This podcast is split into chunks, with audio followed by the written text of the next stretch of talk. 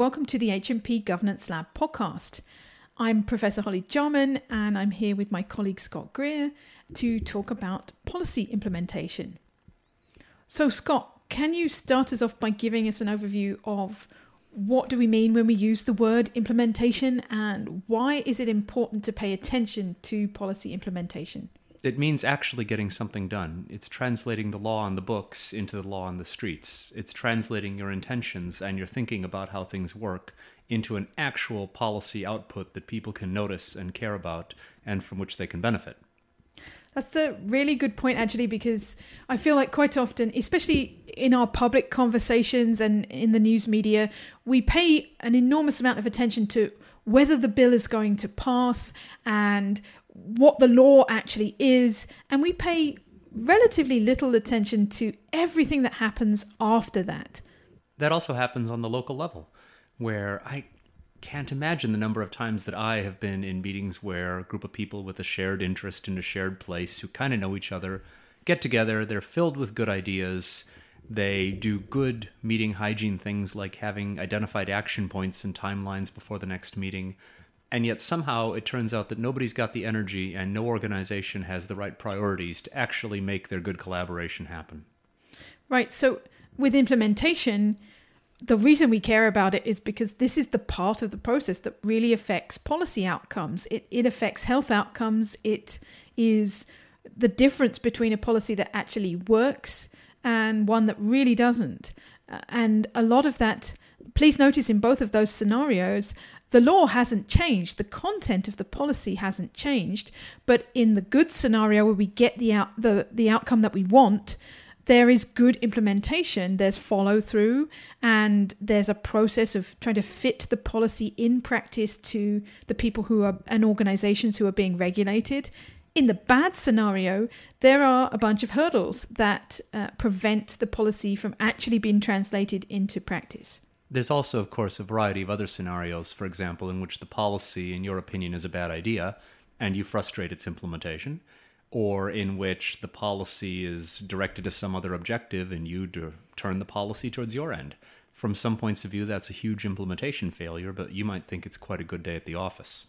So, in some of our other podcasts, we've touched on this a little. We've talked about the regulatory process where um, really we're we're dealing with agencies that are making rules that try to fit the primary legislation to practice in the field and stakeholder expectations.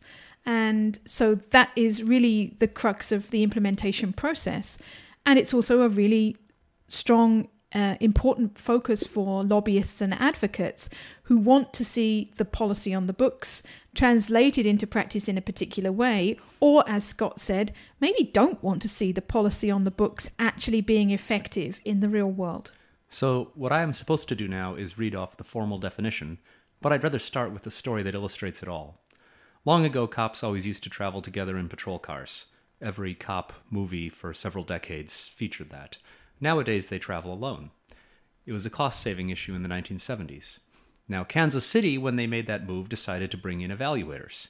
And they had a university team that gathered really good data on everything that cops did that was measurable. How many people did they pull over? Who did they pull over? Where did they pull them over? What kinds of arrests happened? What were the arrests for? What other interactions did they have with the citizens? And they found out that there was absolutely no effect on any of these measures from essentially cutting the number of police per car in half. So, cost savings, more police on the street, and you get the same level of performance. It looked great. Until one evening, one of the evaluators left his or her desk and went on down to the police headquarters and just hung out for a while in the dispatcher's office and learned something important.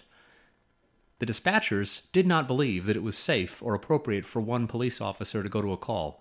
So, for every call where they would have dispatched one car with two officers, they were systematically dispatching two cars with two officers. Perfect implementation failure, and perfect definition of the kinds of challenges that you face when you're trying to evaluate something that has to be implemented in the real world. Now, if you want to translate that into a more rigorous formal definition, Implementation is the process of putting a government program into effect. Total process of translating a legal mandate, whether an executive order in the formal or informal sense, or enacted statute into appropriate program directives and structures that provide services or create goods. Yeah, so you can see from that definition how sensitive the implementation process is to individual failures, different individual interpretation of how the policy is supposed to work in practice, professional priorities, uh, organizational constraints, lack of resources, people being confused about how the policy is supposed to work. All of these kinds of things can be barriers to good implementation. I'm reminded by Scott's example of um, all of the promises that were made around health information exchange at the federal level. The federal government in recent years put millions of dollars into um, promoting health information exchange between different actors in the health system. And that was supposed to save a ton of money and improve the quality of care. One of the ways in which there was an implementation failure in this regard is even with good health information exchange, the way that doctors work is they want to see the test results for themselves and they don't tr- trust the test results from other providers. So, what was happening is doctors, instead of being able to access easily the test results and relevant information from other parts of the health system that the patient had been to, they were ordering their own tests. So there was a duplicate testing and additional costs, and the, the money was actually not saved. So now that is a good example of how, in this case, professional norms and behavior. Which we might not have anticipated prior to the policy being put in place and implemented, uh, really changed the potential outcomes. I'll see you your health information technology example and I'll raise you surgical quality. Because implementing protocols for improving the quality of surgery sounds like a great idea. In medicine, surgery is the land of the checklist. The problem is, if you tot up all the checklists that are supposed to be applied to a patient going into surgery, you'll frequently find that the preparation for surgery that is supposed to be 10 or 15 minutes would have lasted a couple of hours. So, in reality, implementing doesn't mean doing what the checklist authors said implementing from the perspective of the surgical team will frequently mean trying to figure out how to do the best job out of all these different checklists that can't all be done. So, we've shown the complexity of it. I'm sure you can think of more examples. There's three really good questions that we're going to think about here when we sort of present the theory of implementation. First is why do good ideas on paper fall apart in the field? The second is what is good implementation? What can we actually expect? And the third is how do we evaluate and improve it?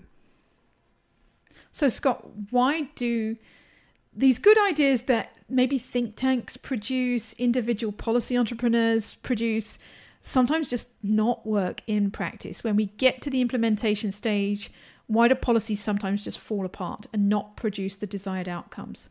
In a lot of cases, you should expect nothing to change because if it's not in the interests of the people on the ground, then they're probably going to keep on doing whatever they're doing because you haven't disturbed the, the the power balances, the power imbalances. You haven't provided new resources. You haven't provided a compelling reason for them to change what they're doing.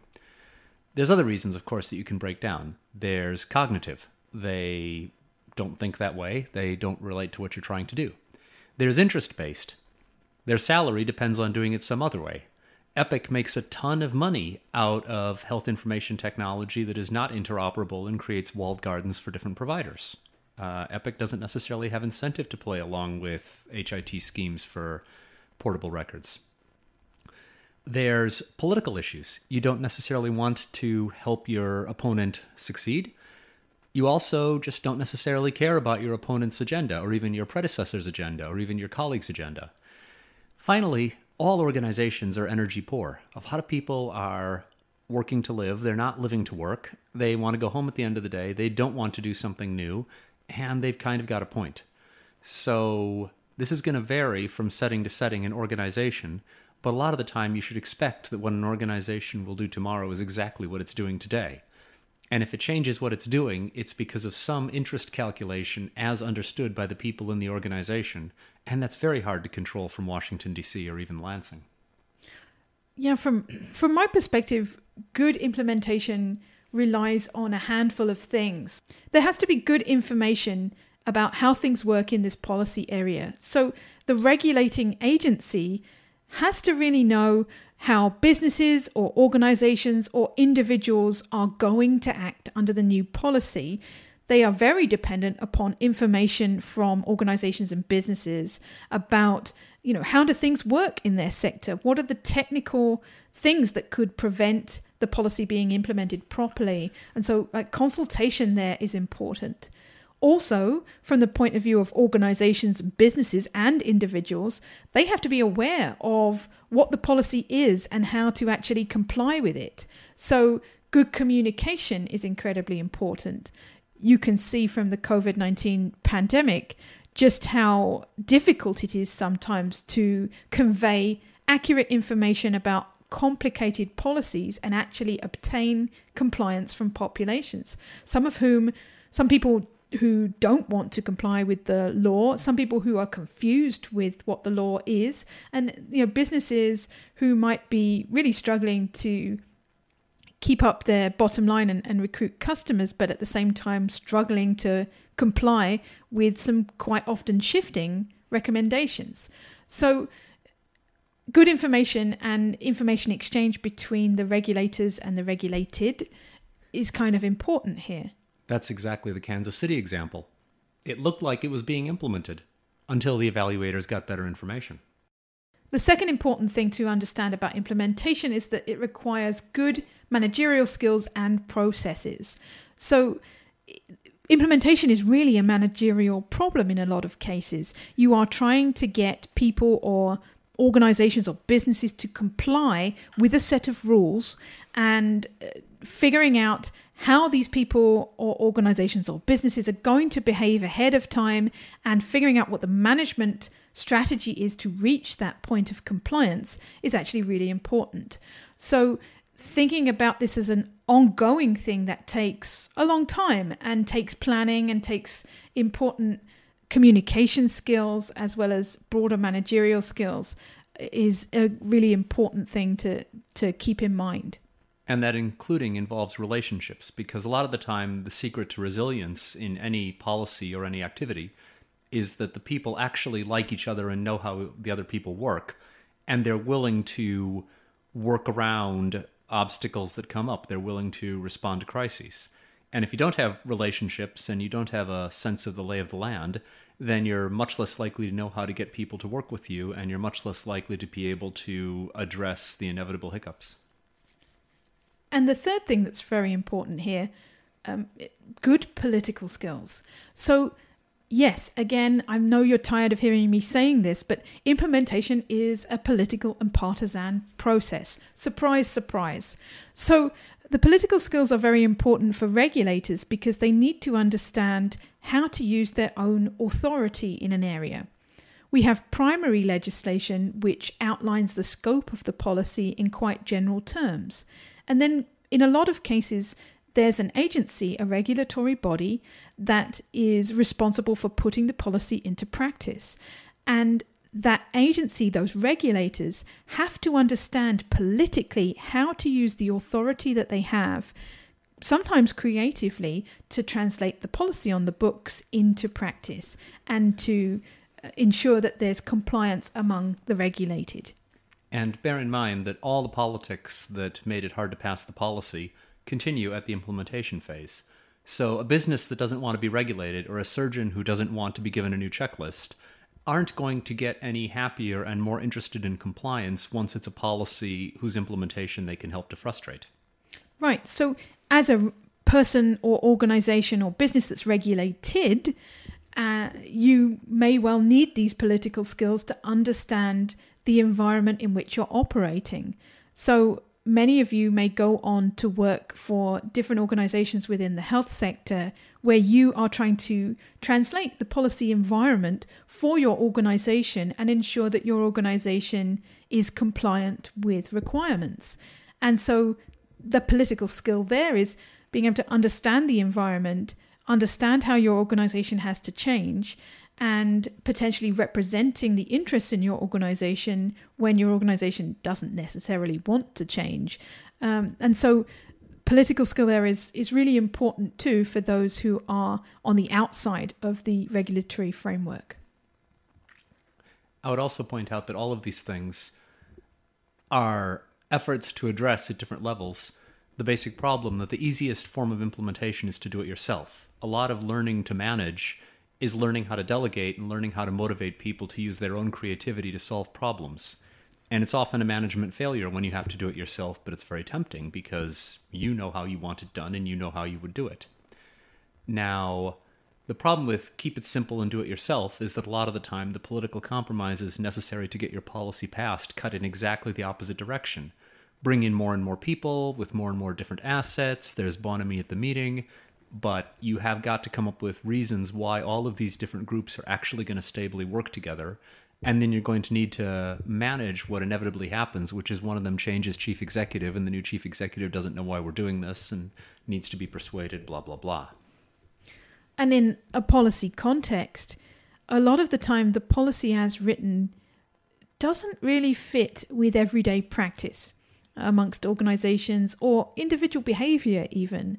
So quite often a law as if, and if you go and read some bills as we suggest in the legislative process podcast you'll find out quite quickly that the law paints the policy in broad terms and sometimes there's a lot of detail to be filled in there in order to put it into practice and get anything like the outcomes that legislators anticipate will happen. And so, a good example of this that I want to draw on from my own research is Tobacco 21 policies.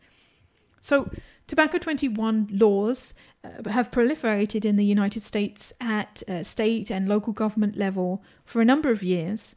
And then the Trump administration recently put into place a national law that um, it would be illegal to sell tobacco products to anybody who is under the age of 21.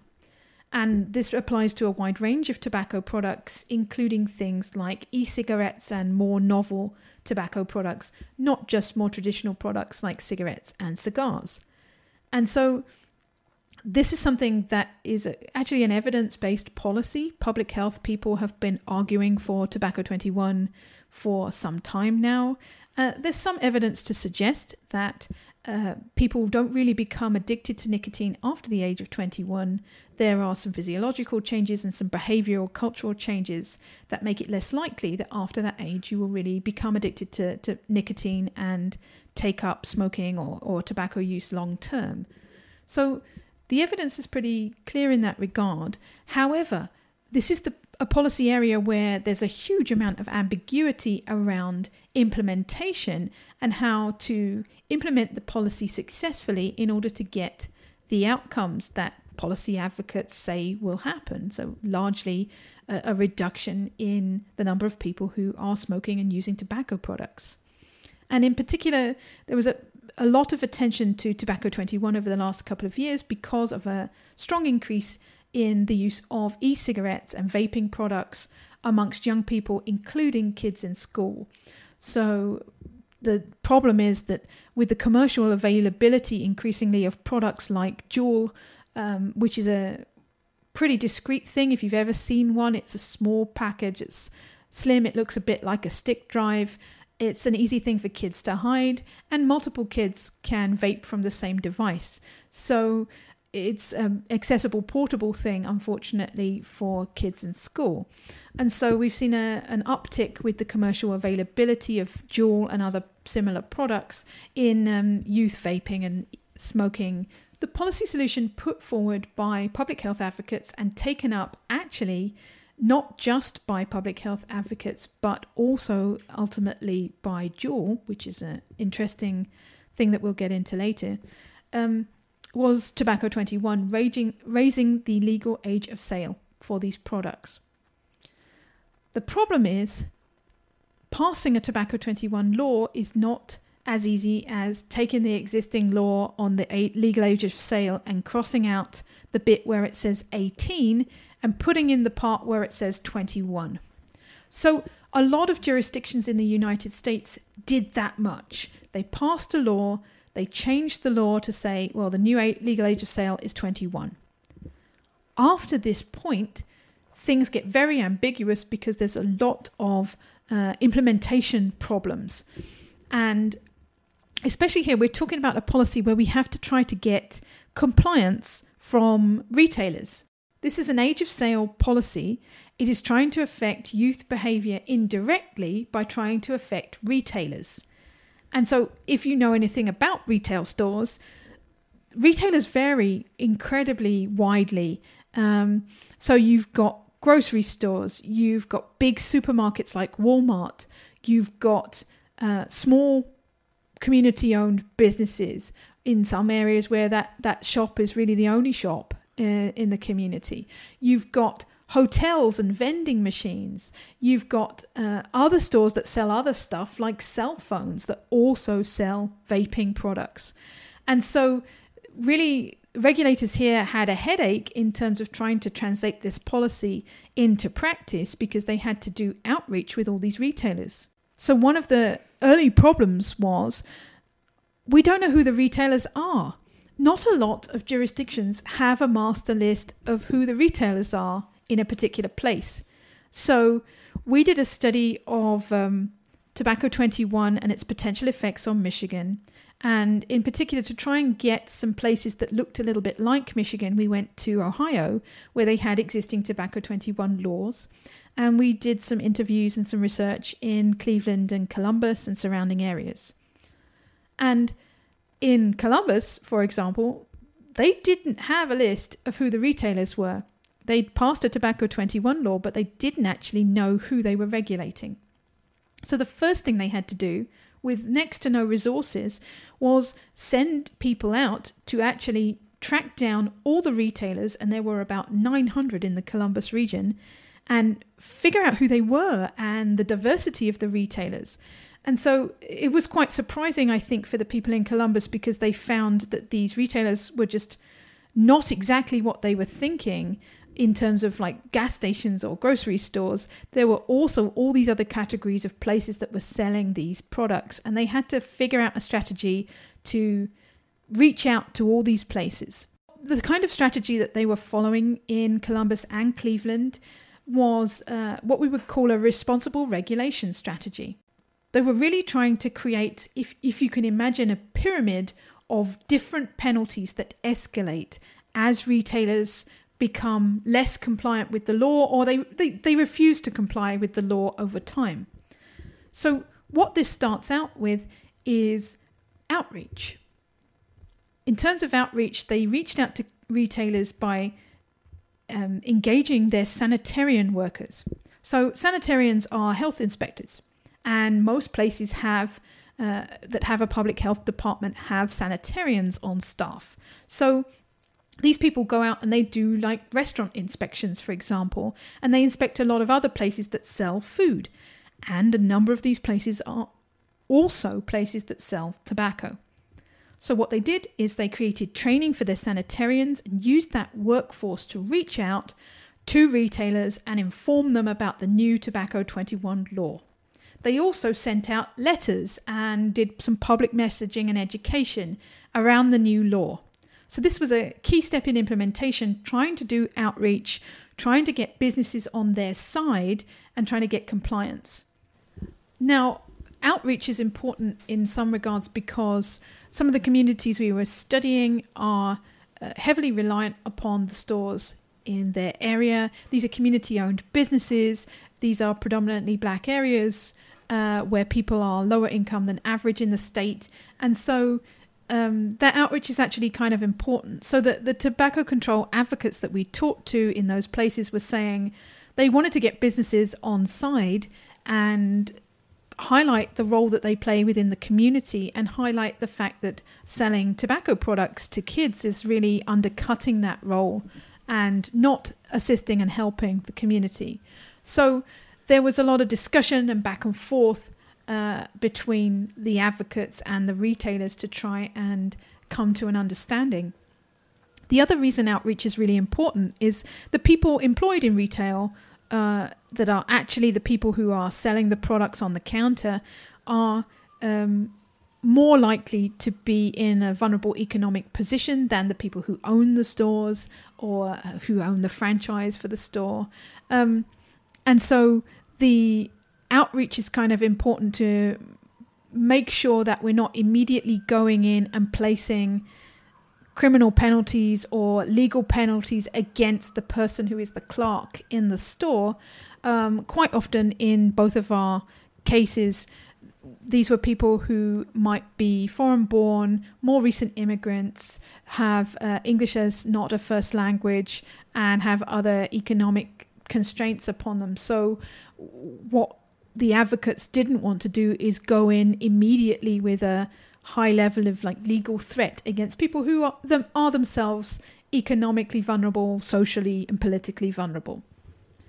So if you imagine that the, that kind of outreach is the bottom of the pyramid, as we move up the pyramid of responsive regulation, we move from outreach to more formal um, threats, basically to um, try to get retailers to comply.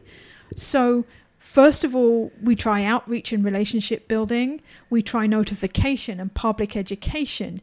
We try and make examples of retailers and get their voices heard that are good at complying and have them explain to other retailers why they're complying and why that's important. And then as we move progressively up the, the pyramid, we're, as a regulator, the regulators were issuing more formal warnings, so more letters, more notices that there were was not compliance uh, with the law. Um, really, basically, here the tobacco control advocates were pushing for a system where really there were some intermediate steps which resort were looked a little bit more like suspending the license of the store for a short period so the store could not sell goods for a couple of weeks which certainly would impact uh, the owner's bottom line and the money that they were recouping uh, and then only at the very top pursuing formal legal action against the store for non compliance. But I hope you can see by this that the implementation here of the law, which was almost entirely constructed by the cities of Columbus and Cleveland in these cases, um, required a lot of manpower. It required information gathering to know who the retailers were. It required outreach and education um, in Columbus, they also held education sessions for free for Walmart employees because Walmart was a big re- retailer um, for them and um, had a lot of clerks which would rotate in and out of jobs. So they felt like, in order to get higher compliance, they needed to do um, education and outreach with those clerks. So it's quite labor intensive. It's a long period too. So I hope you can see how the implementation took a lot of resources and organization, and it took a long time. Initially, in both places, Columbus and Cleveland, business compliance with the new law was quite low.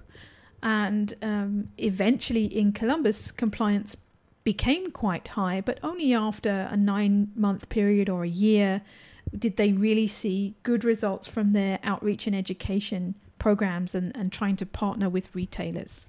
Did things go differently in Cleveland? They did. Um, what actually happened in Cleveland is there was very little implementation of the policy. So in Cleveland, they did not have the level of resources that the Public Health Agency had in Columbus. And so they did not really have access to the same manpower or information. And so um, they passed the law and they did some public education, which they were able to fund with a grant program.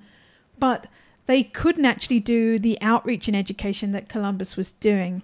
And that was a problem because um, an investigative journalist, a local journalist, went and did some investigation, looked at a lot of different local retailers, and made the local news, local television news, because their finding was that there was really poor compliance among retailers, and a lot of kids were still able to get uh, tobacco products and buy them despite being under the age of 21.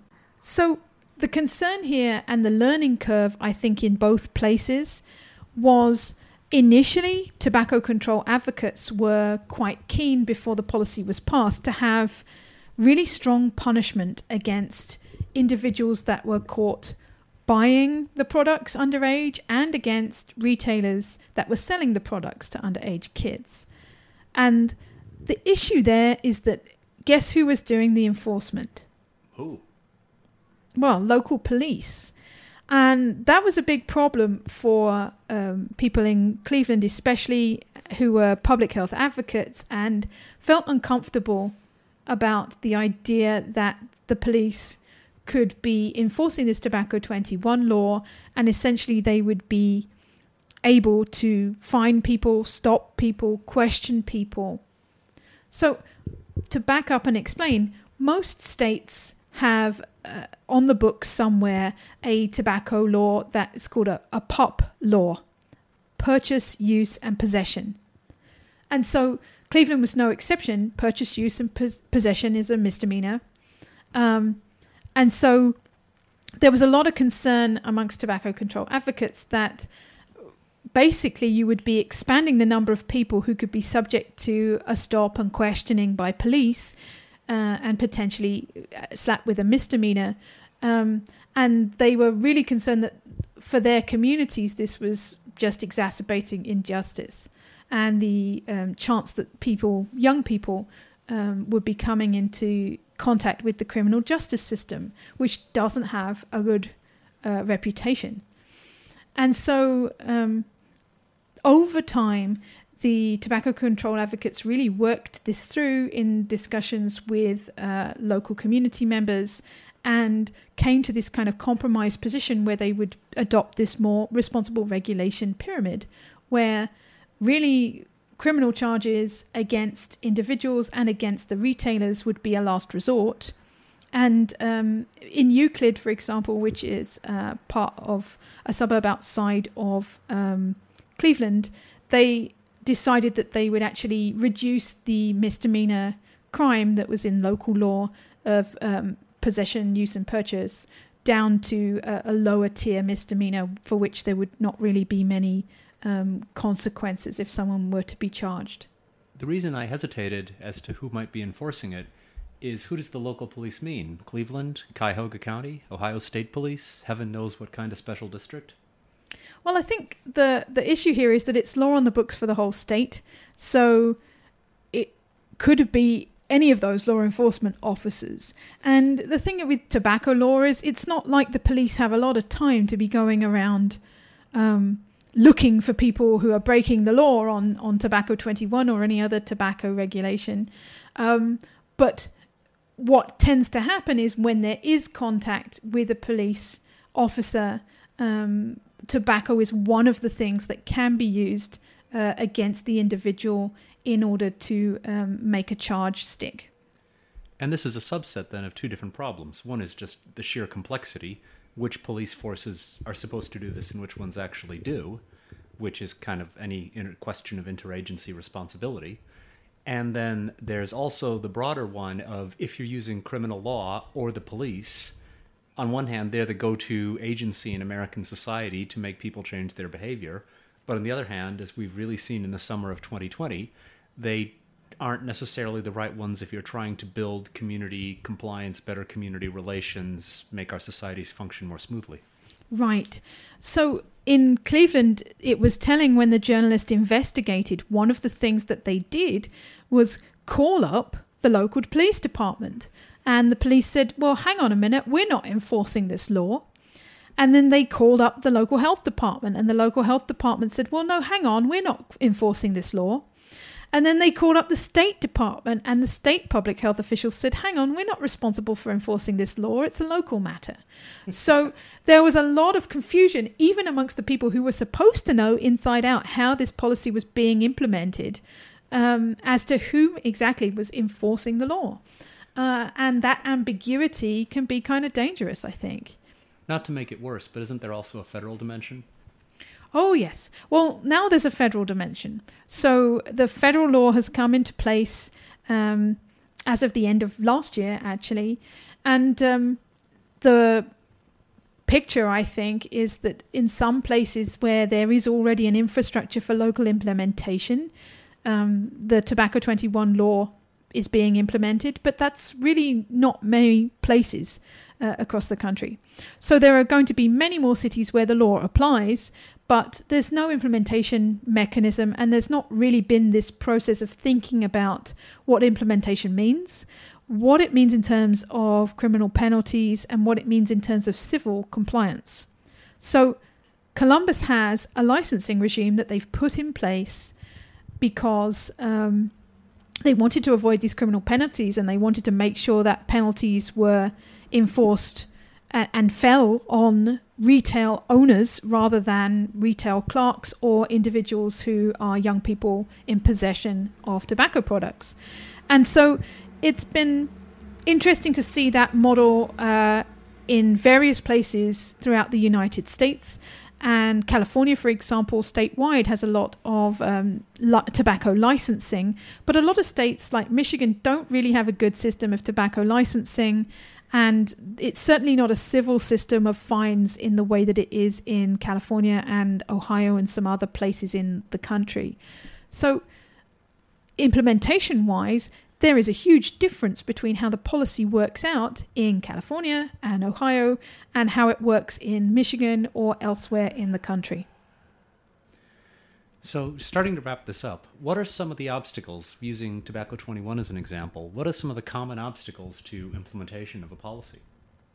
So, when they were trying to implement this policy in Columbus, the obstacles were lack of resources, they didn't really have any money to implement the policy and they didn't have the manpower. Lack of information. They didn't know who the retailers were and they had to create a database. They drafted in public health students actually as volunteers to go and visit a lot of these retailers and populate the database. They had to build new relationships with the regulated businesses and figure out how to make that work and how to do outreach and education they had to institute an entirely new system of licensing. And in the first months in which it operated, it actually operated at a loss because they set the licensing fee too low. And so they had to figure all that out. Like, what would, was the appropriate fee to cover the costs of the new licensing regime? And what was a fee that the businesses could and would bear? Um, lack of compliance because uh, of um, various factors, including not quite enough education, not quite enough outreach, as well as um, a few retailers being really bad actors that just under no circumstances would really comply.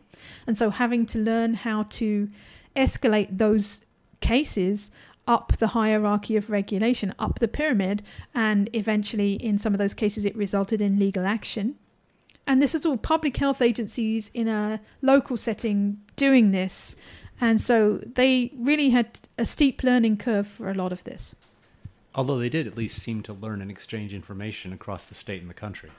They certainly did. So this model was um, written down and diagrammed, and a lot of these things were worked through, including the public health agency worked out a protocol for police. Uh, it worked out how to do uh, the licensing and what level the licensing fee should be set at. It publicized its advice for um, education and outreach programs. And so uh, a lot of this information passed from Ohio into other areas of the country um, through public health networks of expertise.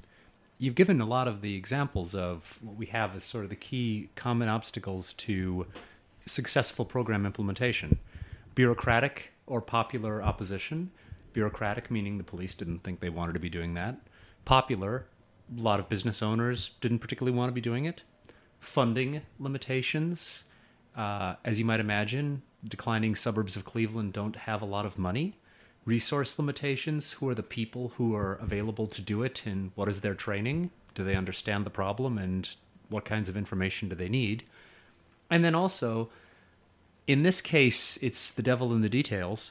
One of the risks is a vague policy with unintelligible or multiple goals. That getting something passed requires making it satisfactory to a bunch of different constituencies, but that means that it can have multiple objectives. Are we doing economic development? Are we doing racial equality? Are we doing environmental justice? What exactly is this policy about? Because multiple goals gets the legislation passed, but it doesn't get it implemented. What are some of the ways that you can get around this problem, just to summarize before we go into another case study? Well, I think some of the best things that they did were really um, like playing the long game, sticking with it over time. So the public health advocates were trying to establish credibility with the businesses that they were trying to regulate and with the community at large and key stakeholders within that community. They were trying to show that, look, this is a good faith effort to regulate here and to form relationships without necessarily re- resorting to criminal or um, criminal prosecution or civil penalties, financial penalties in the first instance. I think um, they were good at being flexible in responding to the uh, implementation challenges as they came up. So they created new strategies like sending out their sanitarians uh, who had good relationships with a lot of retailers and restaurants uh, and they used those relation existing relationships to try and improve uh, partnerships around tobacco 21 i think they understood the political environment quite well uh, and uh, basically tried to navigate public communication and communication with politicians about the intent of the policy, how the policy was being implemented, and had ready answers for why they were doing it this way as opposed to going in with heavy criminal penalties, which is what uh, some commentators really wanted to see.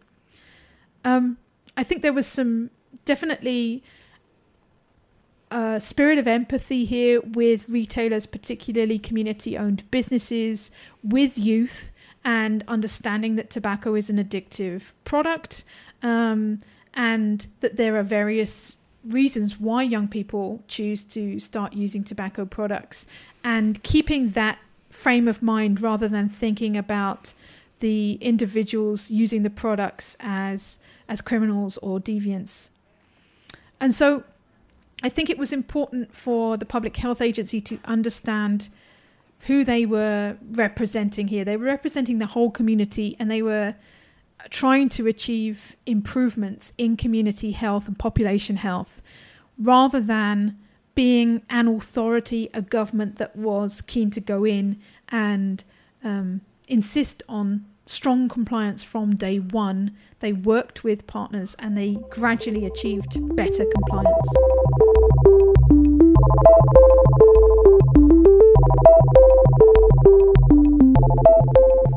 This has been an HMP Governance Lab podcast. If you're interested in learning more about our research, come and find us at www.governancelab.org or follow us on Twitter at HMPGovLab.